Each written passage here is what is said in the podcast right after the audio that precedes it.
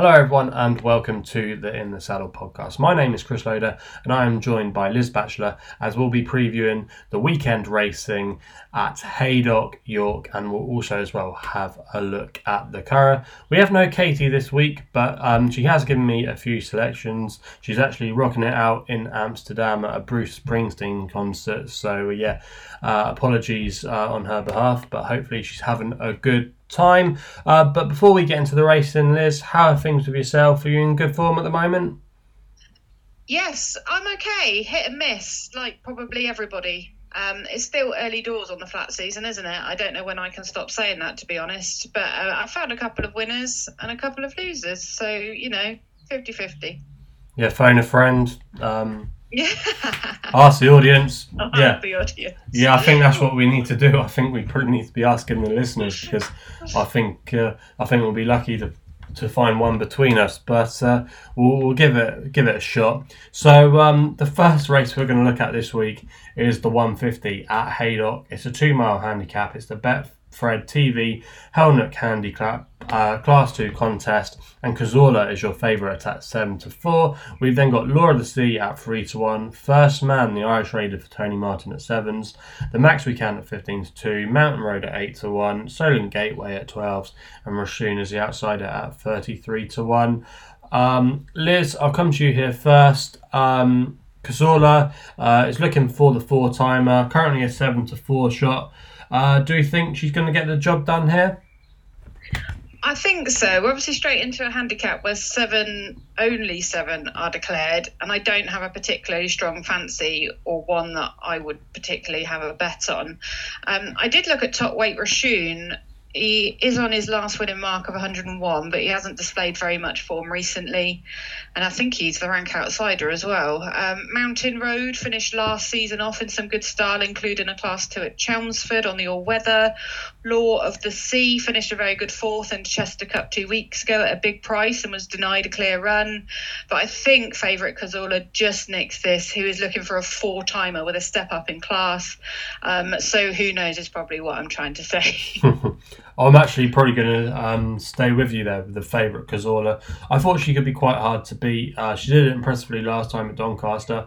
Okay, it was only a four runner field. The ground could be a little bit of a question mark. It was on soft ground last time out, but I think she is heading in the right direction. And I think if she was to win this, I wouldn't be at all surprised to see her maybe pitching up in a, in a listed race or a Group 3 uh, later down the line. She was actually entered in the Group 3 that we're going to preview at York a little bit later in the podcast. So they've obviously come here. They think it's a more winnable opportunity, and why not? She's off a mark of 91. She's 74 currently. I could see her maybe going off a, little bit of a shorter price there. I think a lot of punters might want to get stuck into her for the Maltese um, in the 150 at Haydock then. So we're both tentatively going for Cazorla. So the next race we're going to look at is the 225. It's the Betfred Silver Bowl Handicap um, Class 2 contest again over a mile. A lot of unexposed three year olds in here uh, that could be open to uh, any amount of progression. Covey is your favourite at 3 to 1. We've then got Gincident at 13 to 2, Defensive Fort 7 to 1, Royal Cape 7 to 1, James McHenry 8s, and bigger are the rest. Liz uh, Covey um, is a fascinating runner. He's going for the hat trick. Um, Frankie, John, and Thady Gosden all teaming up in the Juddmonte colours. Um, a lot ticks the right boxes there. Um, do we think he's going to take the beating here? Yeah, I think so. You say Covey, I say Covey. Um, he's out of Frankel, and his dam was who was unraced is related to a one mile list, one mile listed winner and was granddaughter of the Queen Mary winner, Princess Athena. I think his last race at the start of May at Newcastle in a class five on the all weather was uber impressive, finishing in a canter. And his first race, he had finished second behind Zoology, who has just come fourth in the Group Three Greenham Stakes at Newbury. So there's potentially a bit of form there. But with Frankie on board, I think he'll go well in this. Yeah, uh, I don't mean sound boring, but I do think he's the most likely winner. I think 90 could be a good mark for him. If he was to win this, he could potentially run in a race like the Britannia Handicap at Royal Ascot. I think speaks volumes that Frankie is riding him. Obviously, he's gone up there for a few rides, but I do think Covey is uh, one of their better chances, and the Yard have been amongst the winners of late. I thought Incident was interesting. I thought that was a good race he won last time out. Royal Cape and James McHenry are slightly interesting as well. Been in good form of late, but just thought Covey, if there's a horse in here that could maybe develop into the old cliche group horse in the handicap, it could well be him. So for me, I'm gonna agree with Liz there. We then move on to the three o'clock at Haydock for the Betfred Nifty uh, 50 Sandy Lane Stakes, a Group 2 contest. Um, Katie, this is one of her selections, Little Big Bear. She's a massive fan of the horse. Um, she says that you got to forgive him last time out. The ground was against him. Probably wasn't ever really going to get a mile. Um, back down in trip, back into sprinting company. Frankie aboard. He's the best horse on the race on ratings. Katie is really keen on his chances of bouncing back. He's currently 15 to 8. We've then got Bradsell at 7 to 2, Cold Case at 5, Al Decim at 15 to 2, and Bigger are the rest. Uh, Liz Katie really likes Little Big Bear for this race. Are we going to make it another favourite on the podcast? I'm afraid I am. Um, I think we really need to forgive and forget his 2000 Guineas display, where he didn't show any of his previous good form. It was reported he finished lame, and he did pull very hard from the get go but his form before this was so good. Um, the Group One Phoenix Stakes at Curragh, beating Persian Force by seven lengths, and the second favourite in this race, Bradsell, finished back in fourth. He really should be back on song, and I hope to see him back to his best. Okay, um, strong vote there for Little Big Bear from Liz as well, of advocating Katie's opinion. I am probably just gonna make it a full house for Little Big Bear. I think he's clear on ratings. He's ten pound uh, better than Bradsell on ratings. I do think he is the most likely winner if he could bounce back. Bradsell, I'm not so sure about him. I think maybe um, he probably just needed the run last time out, and I'm just wondering if he was just a sharp two year old that might not completely train on. Cold Case, have to respect him. His form has got a good look to it. I thought if there was one that could maybe outrun their odds, maybe maybe finish um, second or third. We got three places here from an each way perspective. I thought Millstream was interesting for Jane Chapple-Hyam. Her yard have been going along quite nicely of late. Um, had some good form. Finished fourth behind uh, uh, 2000 Guineas winner uh, when he was last seen uh, 283 days ago. I just thought he was maybe a little bit overpriced and he could be uh, doing his best work later on. I thought he was interesting over this kind of trip. So just uh, one there uh, away from the favourite if you wanted to maybe back one a slightly bigger price. We then move on to the feature race at Haydock. It's the 330, it's the Betfred Temple Stakes Group 2 contest.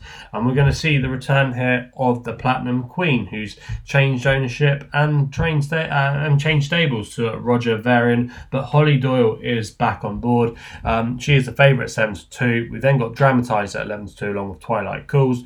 Royal Claim at 13 to 2. Living the Dream 9 to 1. Happy Romance at 14s. Bigger are the rest. Liz, I thought this was quite a tricky race.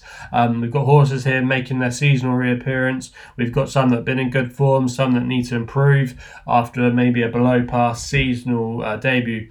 A little bit of I would maybe say a, a, rogues gallery of sprinters here. Um, who did you like? Yeah, so this is, I think this is very competitive, and the Platinum Queen is back, um, who had an incredible season last year, second in the Nunthorpe, second in the Flying Childers Stakes, and winning the Group 1 Prix de l'Abbaye at Longchamp, which I saw her do. Um, she went to the Breeders' Cup after that and didn't show her usual performance where she was well held, but she is very classy, gets a filly's allowance, and I'd love to see her win this. Okay, uh, a vote then for the Platinum Queen from Liz. Katie was quite keen on the chances of Happy Romance. I can see why. She won a listed race above. She's actually got some good form next to her name at this track as well. She finished fourth in the Haydock Sprint Cup a couple of years ago. Um, I think she is a little bit overpriced at 14 to 1, so I wouldn't put you off her at all if you wanted to uh, back one uh, each way. However, I'm going to give Rue a claim a chance. I think she's really interesting um, here. She kind of burst on the scene last year for James Tate. Um, went through the grades, novice, listed. She was then sent off a 5 to 2 favourite for um, for the Nunthorpe. You know, I think maybe that race just came a little bit early for her at this stage of her career, career at the time. But I think now she's a four year old. She can go well fresh. James Tate's horses have been going really well. Neil Callan as well has been absolutely mustard so far when riding for him this season. I just thought she was an interesting contender. She gets the fillies allowance. I think she could be uh, open to maybe uh, some progression this season, and she won't mind the quick ground either. I think she is a really fascinating contender. So um, that is the main races at Haydock we've covered. We're now going to move over to York where we're going to talk about their feature next. It's the 315, it's the William Hill Bronte Cup. Filly Stakes. It's a Group Three contest over a mile and six, and Mimikyu is your favourite at six to five. We've then got River of Stars at five to one, Sea Flawless at six, uh, Alarus at eleven to two, One Evening at eleven to two. Bigger are the rest. Uh, Liz Mimikyu is um, head and shoulders above her rivals here uh, in the rating. She's got a rating of 112. Do you think her class will prevail? Yeah, well, though I think this is trickier than than that as being as straightforward as that. None showing any particularly outstanding form. Um, but I do like Mimikyu of John and Thady Gosden's, but I'm questioning the ground. She probably likes it a bit softer, perhaps. But a win in the Group 2 Park here with a hood fitted kept her on the straight and narrow, seemed to work wonders, and she's fitted with it again. She didn't get into the race at all on Champions Day at Ascot in October over one mile four, but I think a bold bid could be forecast. Okay, maybe just a tentative vote for the favourite. Um, I'm actually going to put one up here each way. Um, I'm going to forgive her latest run, and that is Alarus for Jim Crowley and Harry Eustace. Harry Eustace has been going great guns in uh, the last uh, few weeks. He's operating at a 35% strike rate at the time of recording. This horse is actually quite interesting. Trained uh, previously by Kevin Prendergast over in Ireland. Had some good form over there, but has now switched to Harry Eustace. And he wouldn't have too many. I think it's actually his first runner with Shadwell. But this horse was smashed off the boards last time at Goodwood. I think she opened a double figure price. I think she was around about uh, 10 to 1 when the, the prices opened. And she went off uh, 7 to 2. She was well uh, found in the market that day, and connections were obviously confident of a good run. But I just think maybe the ground might have been against her. She's actually from the family of Mad Moon, who finished second in the Derby behind Anthony Van Dyck in 2019. I just think this better ground could maybe bring out a little bit more improvement um, for her. And she's a double figure price. If the ground does uh, hold the key to her. I think she's overpriced. Mad Moon, like I say, he handled the ground okay. He, he he was ran all his best races on quicker ground. So I think that is a that is an interesting angle here. And I just think the rest of the fillies are deadwood. I think if there's a horse that could maybe develop into this kind of grade, I think it could be Alaro, still only a four year old, and it's interesting that Jim Crowley is riding there. So for me, I'm going to take a, a chance on her. So we're now going to move over to Ireland for the big race of the day. It's the 340 at the Curragh. It's the Tattersalls Irish 2000 Guineas. I'm Royal Scotsman is looking to uh, build on the promising run of his third in the English 2000 Guineas. He's currently two to one favourite. We then got High Royal, who ran a blinder at big price. He's nine to two for Kevin Ryan. We've then got uh, the, the first string of Ballydoyle Paddington here at five to one. Katie's gone for Paddington. She thinks that uh, he can take another step forward. We've then got Proud and Regal at seven to one. Cairo at twelve to one. Galeron at twelve. Sharon at twenties. And bigger are the rest. Um, Liz, this looks like a, a, little bit of a rematch uh, in in the two, from the 2000 Guineas uh, over at Newmarket earlier this month. Do we think it's going to revolve around them, or do we think maybe some of the Irish challengers uh, maybe uh, hold the cards? I think it's going to revolve around the British, to be honest. Um, I mean, this is a race won by Aidan O'Brien so many times, 11 to be exact, but surprisingly not in the past five years. And I have a feeling this will be six after Saturday. Um, my hopes are firmly on Royal Scotsman, who has been supplemented for this race after a good third in the English equivalent just three weeks ago, where he probably didn't get the ground he wanted. It was soft, he clipped heels. He was also the only horse with a double figure draw to finish in the top six. Um, his trainer was very upbeat on his chances earlier on in the week. Uh, Jamie Spencer takes the ride as Jim Crowley is unavailable. Um, and I just think he'll do the business. But I think, is it a weak Irish 2000 guineas? I'd probably say so. Yeah, I think this is definitely a winnable opportunity for Royal Scotsman.